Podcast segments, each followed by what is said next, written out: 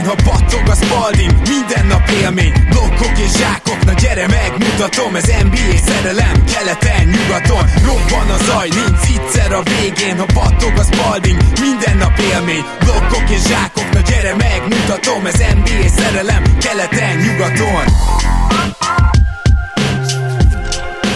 Jó! Szép jó napot kívánunk mindenkinek, ez itt a Rep City keleten-nyugaton podcast, a mikrofonok mögött Zukály Zoltán és Rédai Gábor. Szia Zoli! Szia Gábor, sziasztok, örülök, hogy itt lehetek. Sikerült-e meghallgatnod az első részét az Itt és Akkor podcastnek? Sikerült abszolút, ugye írtam is egy ajánlást Facebookon, és megosztottam az ismerőseimmel. Nekem nagyon-nagyon tetszett. Írtam külön neked egy e-mailt azokra a dolgokról, amik feltűntek nekem, amikkel lehet változtatni akár, de nem is biztos egyébként, hogy muszáj, mert egy része ezeknek azt gondolom, hogy hozzá is adott, ugye, amikor esetleg olyan kérdést tettél fel, ami, ami nem feltétlenül volt tökéletesen helytálló, vagy nem is kérdések voltak ezek, hanem inkább ilyen, ilyen félig következtetések, vagy kérdésbe burkolt következtetés, és, és tök jól kijavított ott egyből a, a vendég. És szerintem ez tök jó egyébként, tehát hogy ez pontosan az a típusú podcast lehet, vagy lesz, ahogy én elképzelem, hogy, hogy nem biztos, hogy az a jó, ha te csak tökéletes kérdéseket teszel fel, hanem ez akkor lehet érdekes. Például egy ilyen kérdés, hogy, hogy mitől vagyunk magyarok, amelyek kapcsolatban elég sok elmélet ugye kering, és, és elég komoly tévitek is vannak itt. Itt tök jó, hogyha megkérdezed azokat, amiket lehet, hogy sokan megkérdeznének, és, és nem biztos, hogy tökéletesen helytállak, úgyhogy, úgyhogy szerintem ez a fajta dolog a, a szakértőnek kell majd a szakértőnek lenni, és nyilván nem mindig szakértő vendégek lesznek, hanem, hanem lesznek olyanok is, akik, akik inkább ilyen érdekesebb jelenségek, akár ismertem emberek, és szerintem nagyon jól össze fog állni. Én, mint olyan típusú ember, aki nem feltétlenül a legkomolyabb lexikális tudással van meg, de nem azt mondom, hogy, hogy lexikális szempontból tudatlan vagyok, abszolút nem, szerintem az átlagnál kicsivel jobb vagyok talán ebben, de nem vagyok kiemelkedően jó és szerencsére olyan emberekkel is vagyok körülvéve, akik lényegesen jobbak nálam ebben, és akiktől lehet tanulni, az egyik lehetsz te ilyen, és vagyis egyébként, tehát nem csak lehetsz, és ez a, ez a podcast tökéletesen alkalmas lesz arra, hogy, hogy ebben is úgymond értéket adjon nekem hozzá a mindennapi életemhez, hogy amikor meghallgatom, akkor azt gyanítom, ugye még csak egy rész ment le, de azt gyanítom, hogy olyan tudással fogok bővülni, ami, ami igenis fontos, és nem csak itt-ott húzhatom majd elő, mondjuk egy beszélgetésbe, egy baráti vagy egy családi beszélgetésbe, hanem lehet, hogy egy kicsit a gondolkodásomat is majd befolyásolja pozitív irányba. Hát ezt köszönöm ezeket a szavakat, és mindenképpen ez a cél. Tehát ezt szeretném, hogy, hogy egy ilyen szélesebb látókört adjak itt az Itt és Akkor podcastben. De szerintem mi is valahol ezt csináljuk a keleten-nyugatonban, csak annyira a szubkultúrában mozgunk itt egy olyan úgymond ilyen szempontból szűk témában, hogy, hogy ez nem biztos, hogy átjön, de, de mindkettőnknek valójában azért ez egy nagy célja, úgyhogy ez nem fogott se változni, és tényleg még egyszer köszi akkor ezeket a szavakat. Már amikor átküldted nekem ezeket a jegyzeteket, az is tök jól esett. És hát kedves hallgatók, mikor ti ezt halljátok ezt az adást, akkor már kim van a második itt és akkor rész, abban pedig Puzsér Roberttel beszélgetek népírtásokról, tíz népírtást veszünk sorra, de ebben a részben még csak négyig jutunk el. Gondolhatjátok, hogy Robival nem fél órát beszélgettem összesen, úgyhogy inkább ketté vettem azt a sztorit. Na de akkor ennyit az itt és akkorról, és egyébként pedig nagyon szépen köszönjük azt, hogy hallgattok minket, hogy támogattok minket Patreonon, itt a keleten-nyugatonba, és hoztunk is egy szerintünk meglehetősen érdekes témát, ez pedig a csapdajátékosok témája, mert hogy szoktunk ezekről beszélni, de egyrészt azok a játékosok, azok közül egy-kettő még bent van, akire rendszeresen hivatkozunk, másrészt pedig azt is érdekes talán megnézni, hogy kik lehetnek a jövő csapdajátékosai. Éppen ezért az egész beszélgetést úgy úgymond, vagy ma- magunkba a listákat ketté osztottuk, lesznek jelenlegi csapdajátékosok, és lesznek potenciálisak. És már most mondanám, Zoli, hogy akkor kérlek, hogy tarts velem, bár nem hiszem, hogy te nagyon osztályoztál, de szerintem nagyon könnyen be tudsz így is kapcsolódni, mert én osztályoztam, tehát azt mondtam, hogy egy játékos, csapdajátékos szintmérője egytől ötig, és csak az ötösöket meg a négyeseket veszem elő mindkét kategóriában. Az ötös az egy teljesen reménytelen, tehát akkor nem is tudod elképzelni, hogy olyan, nyilván ezek egy egyes, kettes skillsettel rendelkező játékosok, akik viszont, hogyha első-második opció, így értem, akik viszont, hogyha tényleg első-második opciók a csapatodban, akkor bajban vagy, akkor az azt jelenti, hogy nem nagyon lehetsz contender. És arra adtam ötöst, aki, akire ez nagyon igaz, és úgymond reménytelen, és arra adtam négyest, akinél ez valószínűleg igaz, de szélsőséges körülmények között akár elképzelhető az is, hogy, hogy nem lenne igazunk. Úgyhogy én így osztottam be, szerintem ezzel te is tudsz majd menni, úgymond.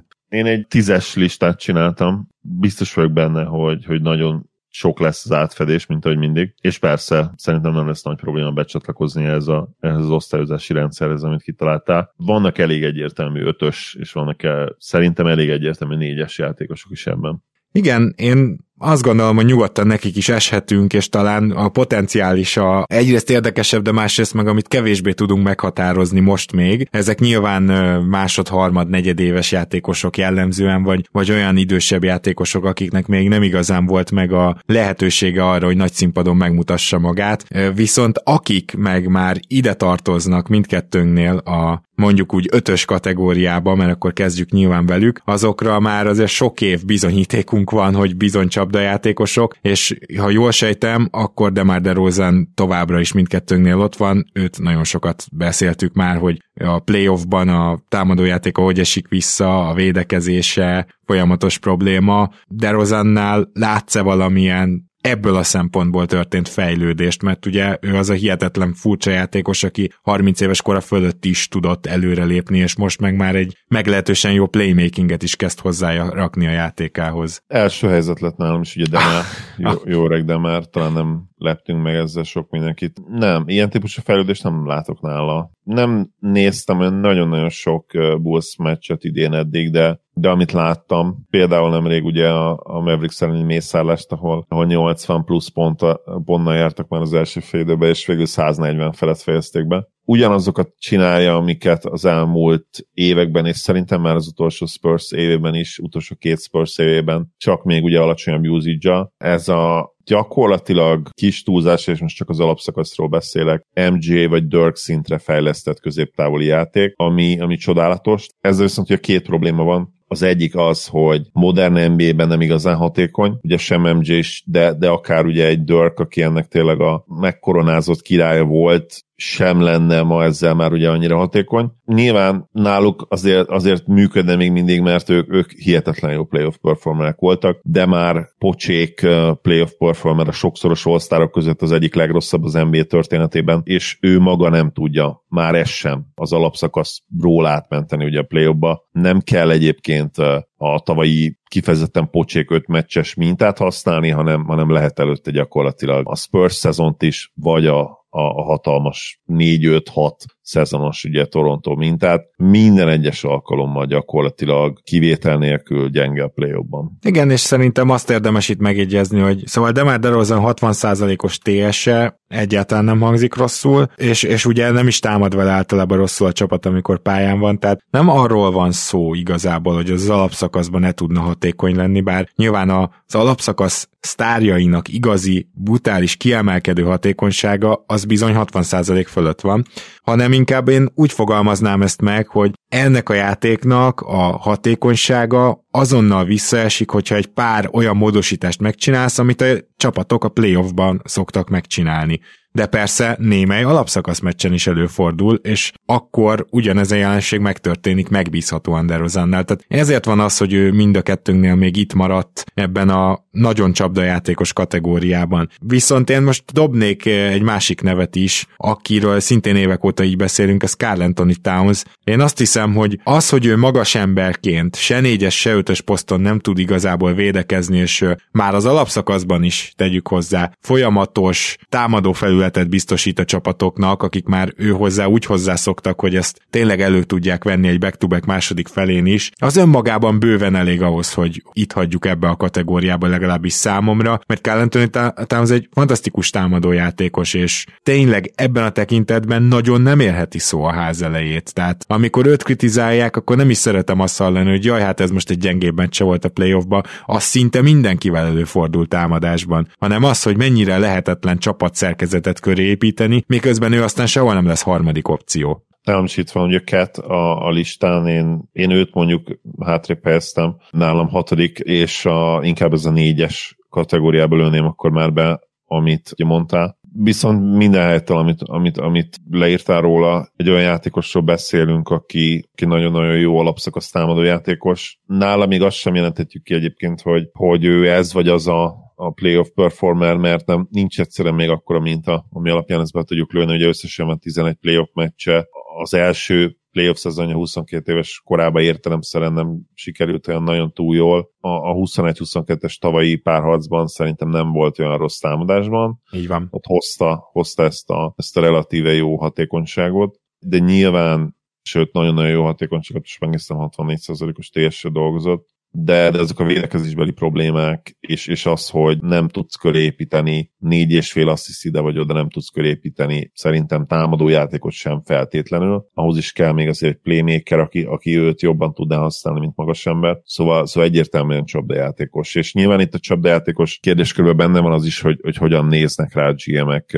milyen a státusza, és Ketnek még mindig hihetetlen magasan van ez a státusz, és, és úgymond szerintem ilyen érintetetlennek kezelik, nem csak Minnesota-ban, de lehet, hogy úgy szerte a ligában is, és, és nem is nagyon gondolják azt, hogy megszerezhetik, mert őt val- szerintem egy, egy magasabb polcra rakják, mint ahol ténylegesen van. Igen, ez könnyen lehet, és ez is hozzájárul ahhoz, hogy valaki csapdajátékos legyen, tehát ezért érdemes ezt kihangsúlyozni, mert a, a státusza miatt is lehet, tehát nem tudod elképzelni se, hogy ne első opció, vagy ne első második opció legyen. Mondj te is akkor, akit még úgy ötösnek tartanál a, valahonnan a listád elejéről, hozzá egy nevet kérlek. Igen, um, Bradley Beal, aki számomra nem kérdés, hogy jelen pillanatban még mindig a, a liga egyik legnagyobb csapdajátékosa. Egy, egy olyan kosaras, aki, aki papíron mindent tud, támadásban, hangsúlyozom, playmaking, shooting, faltok kiharcolása. Egyébként régen kifejezetten jó védőnek számított ugye fiatalabb korában, amikor, amikor hát ugye agresszíven, jó értelembe vett agresszivitással kezelte ezt a, ezt a feladatot a pályán. Ma már ebből nem látunk gyakorlatilag semmit, és ő szerintem, és azzal, hogy a Vizász gyakorlatilag hát a, a középszerűség temploma, templomává vált az NBA-ben az elmúlt években, ő maga is úgy, úgymond belesimult ebbe a dologba, és, és megmagyarázza, szimpatikus nyilatkozaté vannak most is nemrég lenyilatkoztatja, tehát azért, azért is maradt, mert hogy azt gondolta tényleg, hogy ez a csapat jó lesz. Azt gondoljuk, hogy, és itt több eszem talán nem pontatlan, többek között azért is középszerű ez a, ez a Wizards, mert, mert Bradley Bill köré építi az offense és, és azért olyan az offense, amilyen, meg ugye egyébként a, a csapat amilyen, olyan, amilyen, mert hogy ő az egyik legnagyobb csapdajátékos még ma is az NBA-ben. Na, akkor itt meg én fordítanám meg, tehát nálam meg ő az, aki a négyes kategóriába lesiklott. Egészen egyszerűen azért, mert őt olyan második opcióként én nagyon könnyen nem könnyen, de el tudom képzelni. Neki ugye jó az off the ball játéka, van catch and shoot triplája, tud off the ball mozogni, katolni, tehát hogy neki ez a skillset azért rendelkezésre áll, és hogyha én úgy látom, hogyha egy domináns ball handler mellé teszed őt második számú játékosnak, akkor azért el tudom képzelni, hogy vele is contender lehetsz. Tehát ne, ne, nem érzem azt, hogyha ő visszalépne egyet, abban az esetben ne tudna segíteni egy csapaton. De mint első számú opció teljesen megértelek, én ennyire nem látom vészesen, de hát nálam is itt van, ugye felírtam, tehát itt ezek kis különbségek. Mondok egy olyan nevet, aki nálam még nagyon egyértelműen ötös. Julius Randall ről beszélünk. Én azt hiszem, hogy az ő skillsetje az megint nem nagyon engedi meg, hogy őt harmadik, negyedik opcióként kezeld, viszont hogyha ő első-második opció, akkor azt látod, hogy nincs igazán posztja védekezésben, négyes, ötös poszton sem, mi, mind a kettőhöz van valami hiányossága, támadásban nagyon egyszemélyes, hiába az a négy-öt assziszt. Ennek ellenére nem igazán szervez játékot. Tehát az ő négy-öt asszisztja inkább abból jön, hogy magára tudja irányítani a figyelmet, és ebből ő jól passzol ki, mert jól passzol, de a játéka nem olyan szervező erejű, mint valakinek, aki mondjuk meg tud támadni, akár egy pick and roll akár egy egy mondjuk a periméterről a gyűrűt. Ez ugye nincs neki meg, hanem sokkal inkább ilyen Carmelo Anthony is középtávolikra, meg hátradőlős dobásokra berendezkedett valaki, és, és azt is látjuk, hogy amikor ezek nem kellő százalékkal mennek be, akkor a tavalyi szezon jön, és nem a tavaly előtti. És ide megint voltak nagyszerű meccsei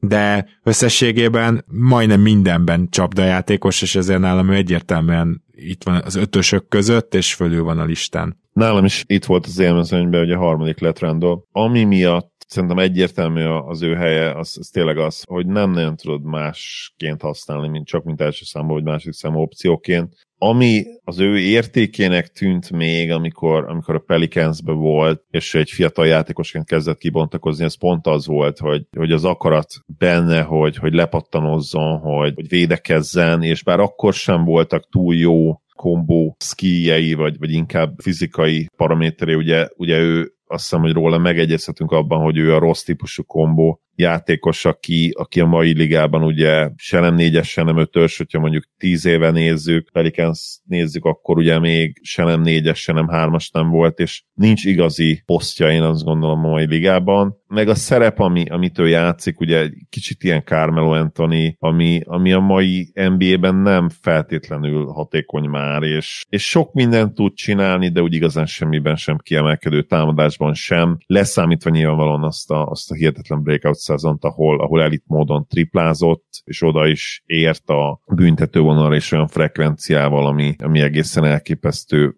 volt akkor. Nem egy rossz játékos Randall, de ugye itt fontos kihangsúlyozni, hogy már nem is rossz játékosokat keresünk, hanem csapdajátékosokat keresünk, és, és rá abszolút igaz ez. Még akkor is egyébként, hogyha az idei szezonja azért eddig nyilvánvalóan egy, egy bounce back szezon, ha csak a tavalyihoz méred, de hát ettől még ő tökéletesen ide illik, és, és az élmezőnybe illik ide. És szépen be is határozza a csapatát a New York Knicks egyébként, tehát pont látszik az, hogy a New York egyik oka, hogy nem lehet contender az az, hogy az első ember Julius Randle, Nekem elfogytak, tehát nálam ugye Carl Anthony Towns ötös volt, nálad nem, de elfogytak az ötösök, tehát akire tényleg azt tudtam mondani, hogy ez első-második számú opcióként nem tudsz contender csapatot építeni, és, és egyébként Carl Anthony Townsnál tényleg az van, hogy, hogy látnom kellett a Minnesota idei eddigi szezonját is, tudom, hogy most sérül, de, de hogy így én elkezdtem hinni a minnesota hogy na majd ez Goberrel együtt már tényleg működőképes lesz, és még mindig, még mindig nem, hihetetlen. Na jó,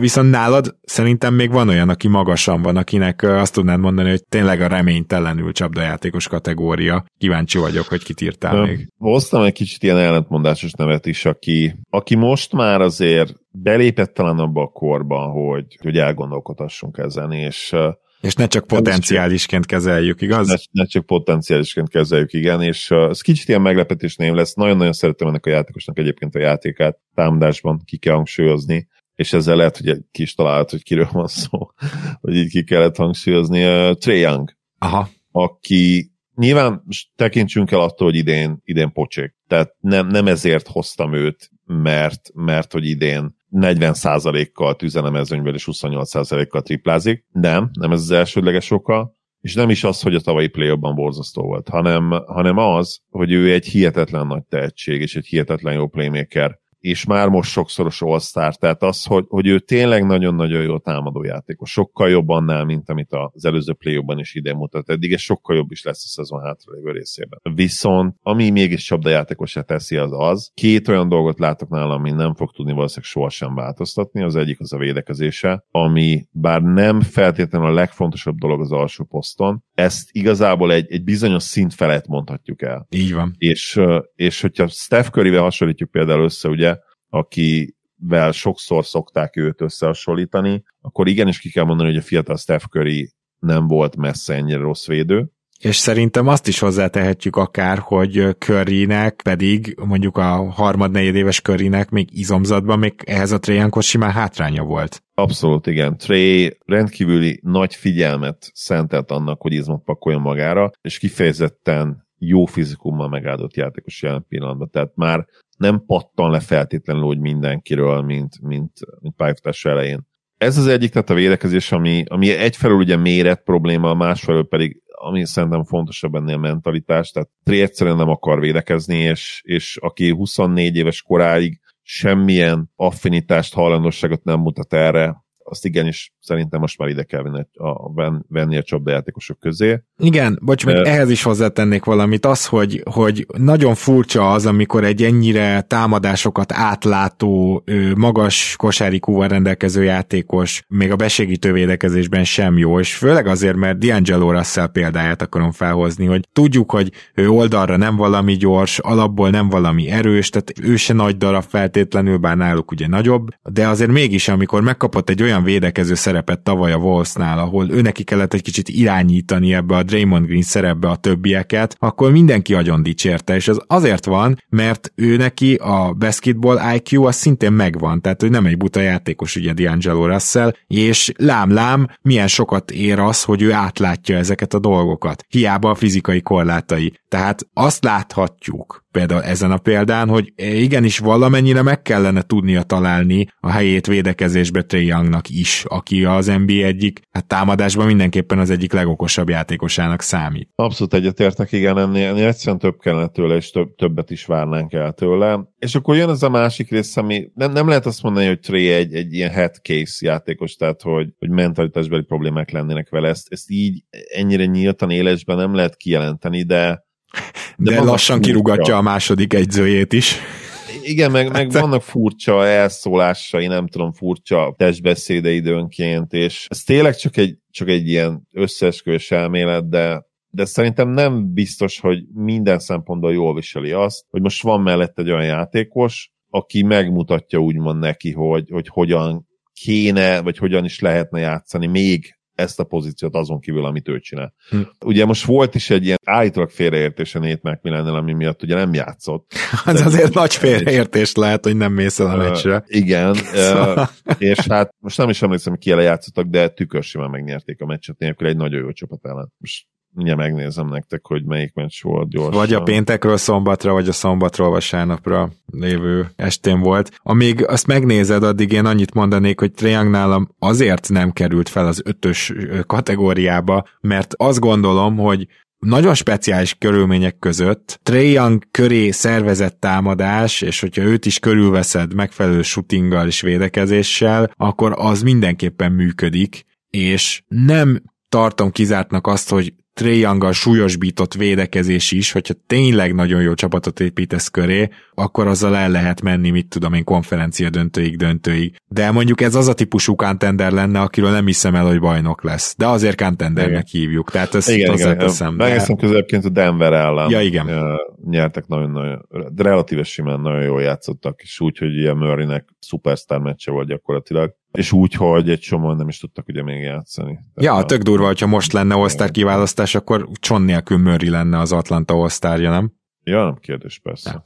ez, ez, ez a kemény. Hagy dobjak be én is egy nevet, de én ugye nem ötös kategóriába dobom be ezt a nevet, hanem a négyesbe, és ez is egy kicsit ilyen uh, meglepetés lesz, és kíváncsi vagyok, hogy nálad esetleg szerepelem, mert neked nagy kedvenced, ez pedig Damas Sabonis, azt gondolom, hogy neki is túl nagy probléma egy contender csapatba az, hogy mennyire beilleszthetetlen védekezésben, mert se nem ötös, se nem négyes, tehát neki is van egy rendül problémája. És a másik gondom az, hogy ő neki a kiegészítő skillset, tehát például a tripla dobás, a, ami fontos lenne már egy második opcióként is, az nem nagyon van meg, ahhoz meg ő nem elég domináns támadójátékos, hogy állandóan keresztül folyjon a kezén a labda. Nagyon szépen hangzik, azt tudom, hogy tud passzolni, jól tud passzolni, de ez megint csak Julius Randall egy az egyben, hogy rendőrről is ezt el lehet mondani. Én jobb játékosnak tartom rendőrnél Szabaniszt, ezt le kell, hogy szögezzem, de a típus mégis, és a skillset kombó olyan, hogy ha rendelt ötös csapdajátékosnak tartom, akkor logikus, hogy Sabonis négyesnek, és nem is tudom, hogy hogy kéne körülépíteni egy csapatot, ahol ő a második opció, hogy az, hogy az bajnok esélyes legyen. Szerintem meggyűlne vele a baja annak az adott csapatnak. Nyilván azért kapott négyest, mert azért szélsőséges körülmények között lehetségesnek tartom. Domasztan egyébként rohadt vicces, ezt most néztem már, hogy, hogy a Wikipédia is, de ami még szomorúbb talán az NBA.com is ugye 216 centis játékosként 7 láb egy magasnak jelöli, ah. közben ugye ő, ő 6-11-es, tehát még 213 centit se éri el, olyan 210 körül van, nem tudom, hogy ezt a plusz 6-7 centit, ezt hogy találtak ki az NBA.com. Hogyha így lenne, lehet, hogy jobban védeni picit a gyűrűt, bár Igen. ugye a, a nagyobb problémák azok nem is feltétlenül a magasság nyilván, hanem a, a, rövid karok. a wingspan. Igen. Rövid karok, igen. Hajlamos lennék arra, hogy, hogy normál esetben egyetértsek, például amikor ugye tavalyi évről beszélünk, és ugye azt hiszem back-to-back, de legalábbis összesen már ugye kétszeres all kiválasztás, és, és Nate Duncan lehozta, szerintem egyébként kicsit idiotikus tweetet, hogy, hogy Domas Sabonis minden idők legtúlértékeltebb all vagy, vagy de, nem is bocs, hogy leggyengébb all ami nyilvánvalóan baromság, amikor volt már egy, egy Magloire. Persze, meg Chris Cayman, volt itt minden, persze. Nate duncan azért többet várna az ember, de hát valamiért ő nem, nem, nem kedvel ugye Domaszt. És oké, okay, azért, azért nem látom a csapdajátékos dolgot, mert, mert nekem az, ehhez az kellene, hogy mondjuk most kijelentsük, hogy valaki elgondolkodhat azon, hogy Domas Szaboniszért cseréljen, és azzal bajnok lesz. És én nem hiszem, hogy van ilyen csapat a ligában. Míg egy Bradley Beal-re nyilvánvalóan ráfogod, el tudod mondani, nyilván egy Trae igen, akár még egy Demet Derozara is szerintem. Ah, tehát a státusz. Igen, a státusz, meg, meg, meg az, hogy tényleg idén rohadt-rohadt okosan játszik. Tehát gyakorlatilag nem hibáz a pályán, nem hibázik a pályán, nagyon-nagyon jó a dobás kiválasztása, és egyébként még nyilván az ő saját viszonylagos szintjéhez képest, de de, de egészen jól is védekezik. Tehát az utóbbi hetekben a Kings kifejezetten jól védekezik, ilyen top közeli védekezésük van, és amit én láttam, abból azt ki kell jelenteni, hogy Domász talán a második indiánai szezonjában mozgott így lábbal oldalirányba, ugye utána voltak ilyen sarok problémái, meg egyéb problémái, és nem mindig mozgott olyan jól, de, de idén szerintem nagyon-nagyon extrán védekezik, és nagyon jól leköveti a kis embereket. Nyilván nyilván a gyűrűlevédéssel, amikor eljut odáig, hogy egy az egybe kellene megtámadni jó értelemben védőként egy, egy támadó játékost, aki felmegy egy léjapra vagy zsákolási kísérletre, hogy nyilván hátrányban van, de, de, de minden egyevet szerintem most nagyon jól csinál védekezésben, és, és amit mondtál, az egy picit ilyen hát hogy jól is passzol, azért ennél ő több, mint egy jól passzoló játékos, szerintem... Hát Szerinted lehet, például már... jobban passzol, mint Julius Randall, ha már őt emlegettük, mert szerintem statisztikailag egy, teljesen összehasonlíthatóak. Szerintem egyértelműen, ugye Randall nek, vagy Randall-től én, én nem látok messze annyi okos passz, mint Domasztól.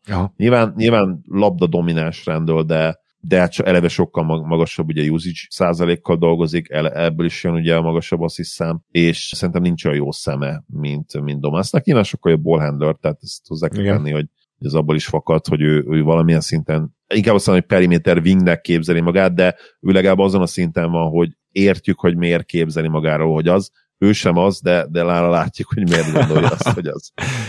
Felteszek egy kérdést, te felírtad-e ezek Levint? Fel, abszolút. És Na jó, csak azzal az... kezdeném, hogy én nem. De úgyhogy akkor innen Igen. menjünk. És szerintem ki is tudom találni, hogy miért nem írtad fel, azért, mert Zach Levin eljutott most már arra a szintre az idei teljesítményével, hogy hogyha most megszavaztatnád a GM-eket, valószínűleg ő nyerne, mint a, legrossz, mint a liga legrosszabb szerződése, vagy ő, vagy MPG, ugye Michael Porter Jr. Ö, máshonnan is megfoghatjuk ezt. Ezt az Zach levin szerintem contender második opciónak, nem tudom, hogy tudná Más egyáltalán használni. Az az a hajó végleg elment, én azt gondolom, hogy végleg. Tehát hiába 28 éves, akkor viszont ő egy túlfizetett harmadik, negyedik opció jelenleg, akkor viszont, akkor viszont már nem tudom csapdajátékosnak bekategorizálni. Igen, én, én egyébként nyilván felírtam őt, meg, meg azt is felírtam, hogy őt éveken keresztül felírtuk, és hogy nyilván az ő helye megkérdőjelezhetetlen, de, de igazából ahogy gondolkodtam rajta egyre többet, arra következtetésre jutottam én is, hogy, hogy őt odarakhatod első helyre is akár megszokásból, de, de a valóság az, hogy jelen pillanatban már, már nem csapdajátékos, mert, mert annyira rossznak gondolják, és, és tényleg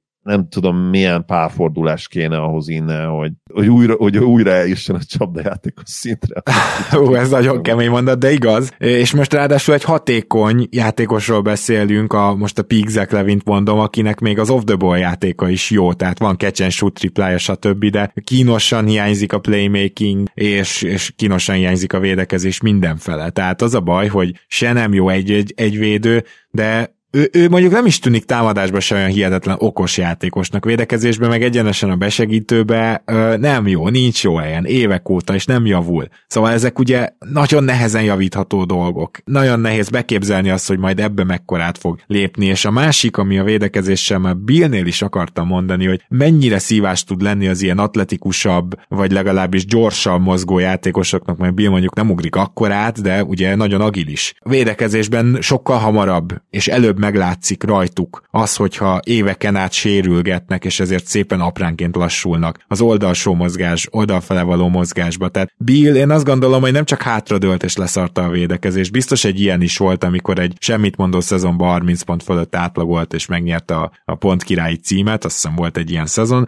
Ugye, tehát nyilván ez a beleszarás is lehet, de én azt is gondolom, és Levinnél is azt is gondolom, hogy bizony ők oldalirányú mozgásba lassultak az évek során, és nem azért, mert annyira öregek lennének, hanem mert annyit voltak sérültek. Igazán csak el teória, amit most mondok, nem tudom teljesen alátámasztani, de van egy ilyen kirajzolódó. Biztos, van benne valami. Illetve tudod, itt még arról is van szó, hogy mehetnének olyan szinten, csak ugye de nem csak feltétlenül arról van szó, hogy hogy már kevesebbet bír a testük, mert nem öregek még, hanem uh, tudják már, hogyha olyan szinten mennek, mint fiatalabb korukban, újra meg fognak sérülni. És mm-hmm. ezért vesznek. Abszolút. itt, itt, itt biztos vagyok benne, hogy ez is benne van. Mi és még ehhez hozzácsatolhatjuk azt is, hogy mind a kettőjük karrierjére jellemző az, hogy támadásban folyamatosan növekedett a usage, folyamatosan növekedett Igen. a teher, és ugye... Ugye ez képinél is, hogy megfigyeltő Krista Porzingisnél. Akit én szintén hogy, felírtam, ezt most hozzátenném.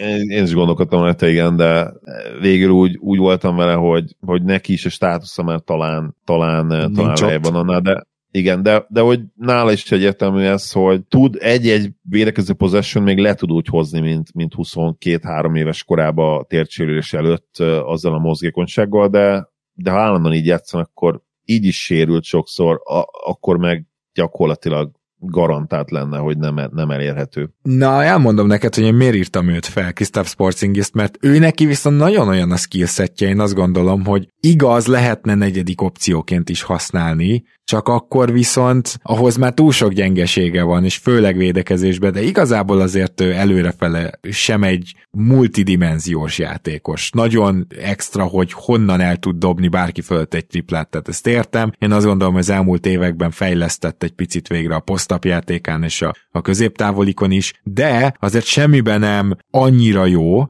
és, és ezért pont ezért kell őt használni. Tehát ha ott van a csapatodban, akkor használd ki azt, hogy van egy ilyen szintű stretch five és, és gyakorlatilag egy ilyen Brook Lopez steroidokon. Hogyha nem így használod, akkor marad Brook, megmarad Brook Lopeznek, és kíváncsi vagyok, hogy ez az átmenet végigmegy, de most jelenleg a Washingtonnál még nem. Tehát ott ő még szinte első számú opció, pedig van mellette két wing scorer, ugye most idén Kuzmát is nagyon sokat használják, és, és sokat van a kezébe a labda. Ö, aztán, aztán mégis, hogyha a Wizardsból mégis lenne most egy all az Kristaps Sporzingis lenne. Szóval szerintem nem lesz a végén egy se, hogy most a Wizards süllyed, de érted, mire gondolok, hogy igenis első-második opció jelenleg. Igen, értem, értem a logikát, és mégis van benne valami, igen. Van biztos vagyok abban is viszont, hogy, hogy a következő név nálad is szerepel valahol, az pedig Dame Lillard. Ó, nálam nem. Akkor Na, mondd, el, mondd el, hogy szerinted miért csapdajátékos jelenleg Lillard? Uh, szerintem nem kell nagyon sokat érvelni mellette. Dame-nek volt egy igazán kiemelkedő elit szezonja, ugye ez a, ez a három évvel ezelőtti. Ő igazából előtte is végig szerintem csapdajátékos volt, tehát nem az, akire építetsz ugye egy bajnokcsapatot, és ezek a hihetetlen nagy dobások, amik, amik nyilván tényleg elképesztőek, és hát a minap is mutatta gyakorlatilag a Denver ellen, hogy, hogy amikor neki megy, akkor, akkor tényleg Dame time van, de összességében ő nem, nem az a játékos, akire, akire szerintem épített egy csapatot, mégis, és itt jön be, hogy miért csapdajátékos, gyakorlatilag az egész liga őt ilyen játékosnak titulálja, és így könyveli el, amivel talán nem titok azoknak, akiknek, akik ugye hallgatják a podcastünket, én, én abszolút nem ö, értek egyet, és és valószínűleg soha nem értettem egyet, leszámítva ugye tényleg ezt a, ezt a ténylegesen MVP szintű szezont, amit, amit ugye lehozott három éve. Még mindig azt gondolják, és azt gondolná szerintem nagyon-nagyon sok csapat, hogyha Dame Lillardot oda viszik első szem opciónak, akkor, akkor gyakorlatilag megvan, megvan minden és én ezzel abszolút nem értek egyet. Talán, talán egy csapat van, ahol, ahol ezt láttam, és ez, és ez egyébként pont a Denver Nuggets volt, tehát hogy Jokic mellé ő egy olyan hihetetlenül jó fit lett volna, de, de ma már erre sem feltétlenül gondolom azt, hogy ha ő jokic összeáll, akkor, akkor ők bajnokok, és hát arról nem beszélve, ugye, hogyha jokic állna össze, akkor nyilván nem ő lenne a legjobb játékos, tehát onnantól kezdve úgy kellene rátekinteni, mint egy második számú opcióra, és, és lehet, hogy onnantól kezdve elég is lenne, hogy ez a, ez a szint, amit ő tud hozni. Hát, az a bajom, hogy ő még, ha, ha most nem tudom mennyire tud megint visszarázódni a kisebb sérülés után, még mindig közel top 5-ös támadójátékos a ligában. Én ezt még szentül hiszem róla, és addig, addig, addig őt nem tudom így csapdajátékosként beírni. A volt párját, hogy úgy mondjam, CJ McCallumot annál inkább. Tehát nálam még ő az utolsó név, aki itt szerepel, CJ McCallumnál a legnagyobb probléma az az, hogy kicsit posztalan, mert nincs elég playmakingje, Lilárnak azért van. Közben meg az állandó középtávolizása, úgyhogy egy fantasztikus triplázóról beszélünk, meg picit idegesítő is valahol, kicsit egydimenziós játékos, és hihetetlen scorer, persze. De emellett meg nagyon rossz védő, nem tudod hova eldugni, úgyhogy én nálam McCallum az, aki, az, akiről elhiszed, hogy második opció, és, és mégis csapda, tehát ezért csapdajátékos, Lillard köré azért nagyon durva támadójátékot lehet szervezni, tehát ezt látszott, hogy ő egy, egy magában ennek egy motorja tud lenni, és amikor ő is egészséges volt, és értelmes csapat volt körött az elmúlt öt évben, az nagyjából egy top 5 offense volt kérdés nélkül. Ezért gondolom, hogy nem az. Csak gyorsan bedobnék Zoli pár nevet. Csapdajátékosnak mondhatjuk-e, Ugye eddig nagyon sok olyanról beszéltünk, aki szörnyű véde, védő, és ez bántja a csapatát, de támadásban meg meglehetősen jó, és ezért gondolod azt róla, hogy na majd ő vele bajnoki címet nyersz, aztán középszerű marad a csapatod. De van, lehet-e ez fordítva? Csapda játékos-e Rudi Gobert? Szerintem persze, simán. Tehát, hogyha az a definíciót, hogy, hogy lehet-e fordítva, és lehet fordítva, akkor, akkor igen, és egyébként ha, ha van ilyen játékos, ebben a kategóriában is, akkor szerintem lehet, hogy csak ő. Igen, egész ligában. de ő is csak a playoffba. Szóval ezt gyorsan el kell mondanunk, hogy nem egy nagy szám támadásban az a 14 pont, amit átlagolgatott körülbelül az elmúlt években, de mégis az ő screenjei köré épülő támadó játék az number one volt, meg folyamatosan ott volt az elitben. Van egy ilyen statisztika, az elmúlt 5 év legnagyobb offenzív ratingje egy embernél, az Rudy Gobernek van. Szóval nagyon fontos nála kikötni, hogy egyszerűen amilyen típusú támadó és védőjátékos ő, az mind a kettő visszaesik, és főleg a támadó játékos része a rájátszásban ahol a csapatok már sokkal jobban rá tudnak készülni, ahol a csapatok már ki tudják használni a kis gyengeségeit is. Úgyhogy őt én ezért sorolnám ide. Mit gondolsz, hogyha megkérdezlek Donovan Mitchellről, és főleg azért, mert te évekig, te az elmúlt években mondtad, hogy azért csapdajátékos, most nálad sem merült fel ezek szerint. Hát ott van ugye a potenciális listán, ugye, de náluk azért vagyok megengedőbb, és itt most ugye ide citálom uh, De'Aaron Fox-t is, mert nagyon-nagyon jó szezont futnak éppen, és igen, egyébként csapdajátékosok, tehát nem kérdés, hogy felmerült a, a nevük egy ilyen listán, de még látom bennük arra az esélyt, hogy, hogy ezt megfordítsák, és, és az idei, meg a következő szezonban elsősorban, meg az az utániban ugye ez a, ez a 24 és 28 közötti 3-4 szezon, ami most nekik a legfontosabb lesz, és ami jön, hogy ebbe bebizonyítsák, hogy, hogy ha nem is feltétlenül fognak nyilván bajnoki címet nyerni, de legalábbis lehetne köréjük építeni egy olyan, egy olyan csapatot, amelyik, amelyik igen sikerre törhet. Tehát... És azt teszem egyébként ez Dame Lillardra is nyilván igaz volt, de Démet azért is vettem elő, mert ugye 32 éves, és, és 60 milliót keres, és ma már szerintem nem ez a játékos, és, és ez, ez igazából a problémám vele, és ezért, uh-huh. ezért vettem elő, elő őt itt most, ugye, meg amellett igen, hogy ugye tudjátok, hogy aki hallgatja a podcastet, az tudja, hogy, hogy én őt azért mindig, mindig túlértékeltnek találtam, és azt hiszem ebbe egyet is értettük egészen Többé-kevésbé, igen. koráig szinte, szinte mindig ide. Igen. Tehát akkor nálam Mitchell a kérdőjeles, nálad pedig még inkább a potenciális sak közé tartozik, de akkor egy nagyon out of the box hagy kérdezzek. A jelenlegi Kawhi Leonard nem csapdajátékos? De persze, tehát hogyha most így belegondolok, hogy oda vinném a Mavericksbe, pillanat alatt. Tehát, hogy ebből a szempontból csapdajátékos, ah. igen, de, de ugyanakkor meg, ha, ha ő róla tudod, hogy egészséges marad a play például egy, egy Doncsics Kawai dúról beszéljünk, és mind a ketten egészségesek a play akkor nem azt mondom, hogy garantált a bajnoki cím, de, de gyakorlatilag rohadt jó esélyed van rá. Igen. És, és ha ebbe gondolkodunk, akkor meg persze, hogy oda vinnéd, és, és így, így nem csapda, mert amit ő tud, azt, azt szerintem egy-két másik játékos tudja az emében, mikor ő egészséges. És ez nyilván az a szint, ami, Ráadásul nem is olyan nagyon öreg, még ugye 31 körül van. Az a csapda, ami csapda, de bele akarsz lépni. Hát igen, az a csapda, ami tudod, hogy az, de nincs más választás, és megpróbálod. Főleg egy olyan csapatnál, ahol, ahol rohadt nagy szükség van mondjuk a talentumra, és nincs igazi második számú all opció, mint például mondjuk egy Nuggets vagy, vagy egy Mavericks, ahol van egy korszakos szupersztárod, de, de rajtuk kívül olyan nagyon sok minden nincsen. Vagy ha van is, akkor az legalábbis nagyon, nagyon rossz úgy néz ki, hogy nagyon rosszul van összerakva, és nem, nem, egy, nem a legmegfelelőbb rendszer. Nem egy olyan rendszer, ami kimaxolja ezt a két csávot. Mm. Tehát akár melyikük mellé oda vinnél egy kavályt, akkor gyakorlatilag instant top esélyes vagy. Csak győz kivárni, hogy játszon, igen. Tehát a... Hát igen, az a kérdés, hogy játszik-e vagy nem. Nyilván igen, ez az egyetlen. Kári Irvinget csak fel akarom sorolni, hogy felírtam, mivel ő sem feltétlenül játéka miatt játékos, hanem azért, mert nem tudod, hogy mit csinál holnap. De akkor mondjunk már be pár olyan nevet, aki a jövő játékosa lehet. Még Káriról annyit, hogy szerintem igen. ő már azért nem játékos, mert szerintem nem fog új szerződést Igen, igen ez nagyon gyanús. Tehát, ha a Lakers nem ad neki, akkor szerintem Kína. Lehet, hogy kap valakitől, de, de akkor úgy mondom, hogy sok, sok GM nincsen már, aki, aki szerintem őt, őt, sőt, olyan GM nincsen, aki őt mondjuk négy-öt évre lesz szerződtetni, ez ezer százalék. Igen. Kérdés az, hogy van-e olyan GM, aki ad neki egy olyan két éves szerződést, ahol mondjuk a második év team option mert ilyen még lehet, hogy van, és lehet, hogy lesz. Há, igen, igen.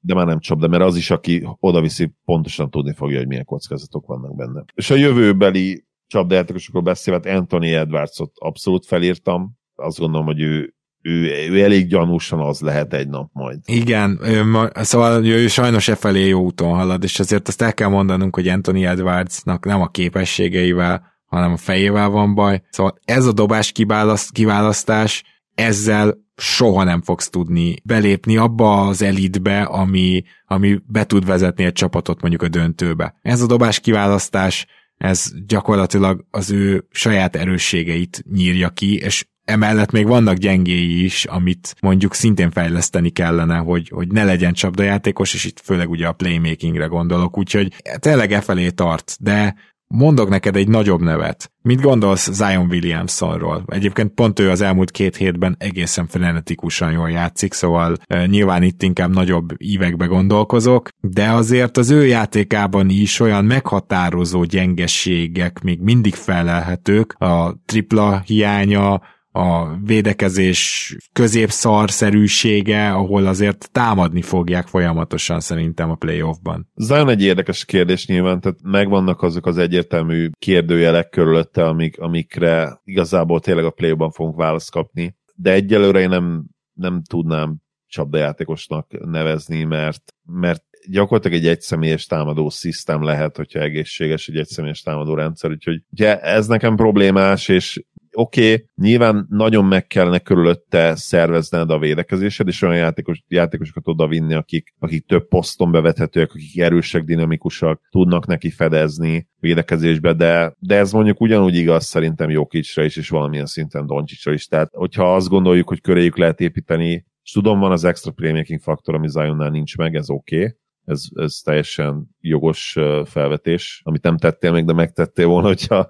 Hát végül is ugye, igen, kétségtelen, hogy a Zion féle playmaking, azt mondja neki, is ígéretes passzoló, de nem egyelőre... Rossz, tehát, ugye ilyen, ilyen erőcsatár center, ez ball center, ez képes rohadt jól passzol. Igen csak ugye nem, nem feltétlenül fogsz egy teljes rendszert erre felhúzni. Inkább az ő festékbeli pontszerzésére, az inside scoringre tudsz. A, olyan kicsit olyan Jannis-szerűen, és, és egyébként Zionnak Jannis szerintem egy jó példa lehet, hogy támadásban hogyan lehetsz ennyire extra domináns. Nyilván probléma itt az, hogy védekezésben meg se fogja soha közelíteni őt. Kérdés csak az, hogy tud-e tud egy olyan szint, szintű lenni, ilyen elfogadható szintű lenne, ami már talán elég lehet ahhoz, hogy, hogy ne jöjjenek ki olyan extra módon ezek a hibái a play vagy hogyha nyilván ki fognak jönni helyek közel időnként, akkor ezt át tudja hidalni a csapat. De én, én őt még azért nem írnám ide, tehát ahhoz egyszerűen nagyobb minta kell. Kell, kell egy bármilyen minta a play-offban, azt neki nincs is még playoff meccse, ugye? Hát ugye tavalyiak nem lehettek, mert igen, tehát akkor Lehettek, gyakorlatilag igen. nincsen.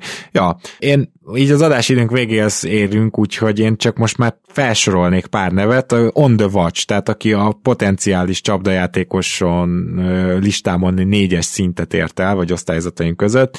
Ez azt jelenti, hogy ő náluk azért még reális, hogy ne azok legyenek, de, de lehet, hogy két év múlva már olyan egyes, kettes, első-második számú opcióként gondolunk rájuk, akik eléggé behatárolják, hogy meddig mehet a csapatuk, és ö, ilyen veszélyben érzem Lamelo Bolt például. Icipici Jalen brunson nyilván kérdéses az, hogy ő mennyire tud első-második opcióvá fejlődni, a fiatalok közül pedig Jalen Green és az idén hatalmas falba ütköző Scotty Barnes szerepel itt, valamint felírtam Enfenné Simons-t is, majd meglátjuk, hogy mi lesz ezzel a védekezéssel, de ő az a hatodik ember típus, aki viszont annál, annál egyszerűen annyival jobb, hogy, hogy ő kezdeni fog. Tehát én pont, pont, hogy ezzel megdicsérni akarom valójában. Nagyon szeretem őt, kedvelem a játékát, és szerintem a hatodik ember típusok közül a Hero, Pool, Sexton féle brigádból ő a legjobb játékos. Hát pont ezért lehet a végén csapdajátékos, úgyhogy én őket fogom figyelni a következő években ilyen szempontból. Nálad ki az, aki még felmerült?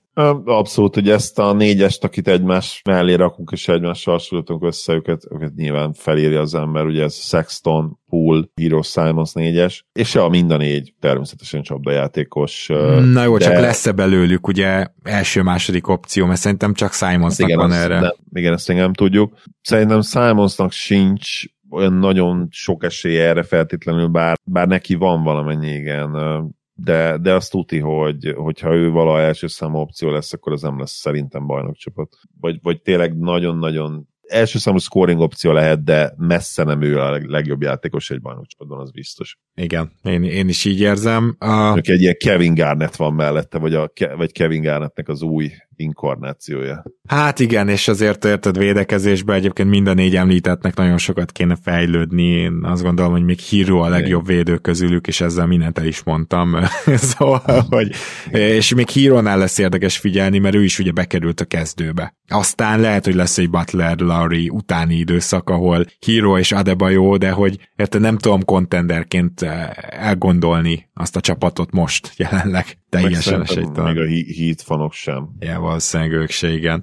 Na jó, én azt hiszem, hogy nagyjából átbeszéltük, mondtunk tehát pár potenciálisat ide a végére, ami, persze, ami mellett persze még inkább belelátunk ezekbe a játékosokba dolgokat, és nem annyira lehet érvelni, viszont így is jó sok NBA játékost át tudtunk beszélni, akik így vagy úgy, de bizonyos szempontból csapdajátékosok, hogyha kedves hallgatók lenne olyan, akit lehagytunk a listáról, vagy szerintetek érdemtelenül tettünk fel, akkor mindenképpen írjatok, és hát ezt most már elmondhatjuk, hogy nagy megnyugvással vesszük most fel másodszor ezt az epizódot, mert az elsőnél egy perc az elköszönés előtt jött egy kék halál, úgyhogy reméljük, hogy most már ezt megúszszuk, úgyhogy Zoli, próbáljuk gyorsan lepörgetni a végét. Nagyon szépen köszönöm, hogy ma is itt voltál. Igen, viccesen mondtuk egymás között, hogyha megint kék haláloznak, akkor harmadjára már nem veszük fel, de úgy tűnik, hogy megúsztuk, megúsztuk, kiderül hamarosan. Örülök, hogy itt lettem. Szia Gábor, sziasztok! Kedves hallgatók, jövünk ezen a héten speciál háromszor, így, tehát ugyanúgy megtartjuk a szerda szombati megjelenést is, és nagyon szépen köszönjük, hogy velünk tartotok, azt is, hogyha támogattok minket, ezt a Patronon keresztül tudjátok megtenni, és az adás elején beszéltünk az itt és akkor, úgyhogy most azt is megköszönném, hogyha valaki ott is velem tart, és minden jót kívánunk nektek. Sziasztok!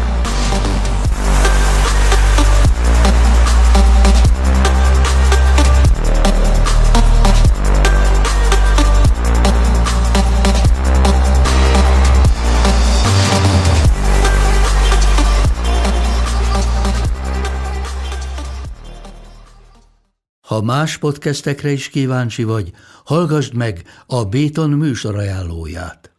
El tudod képzelni, hogy a podcastet, amit éppen most hallgattál, fél év múlva már a mesterséges intelligencia generálja? Mi sem. De ha érdekel, eljött már a gépek lázadása. Hallgass bele az Embertelen podcastbe. Orsós Lajos vagyok, a műsor házigazdája. Egyelőre még élőben. Egyelőre. Fedezzük fel együtt, hogyan ismerkedik, randizik, mesél és vitatkozik Betty és Péter, két teljesen mesterséges intelligencia. Lajos, a podcast címét mond még egyszer, Léci. Oké. Okay. Embertelen podcast. Ez a műsor a Béton közösség tagja.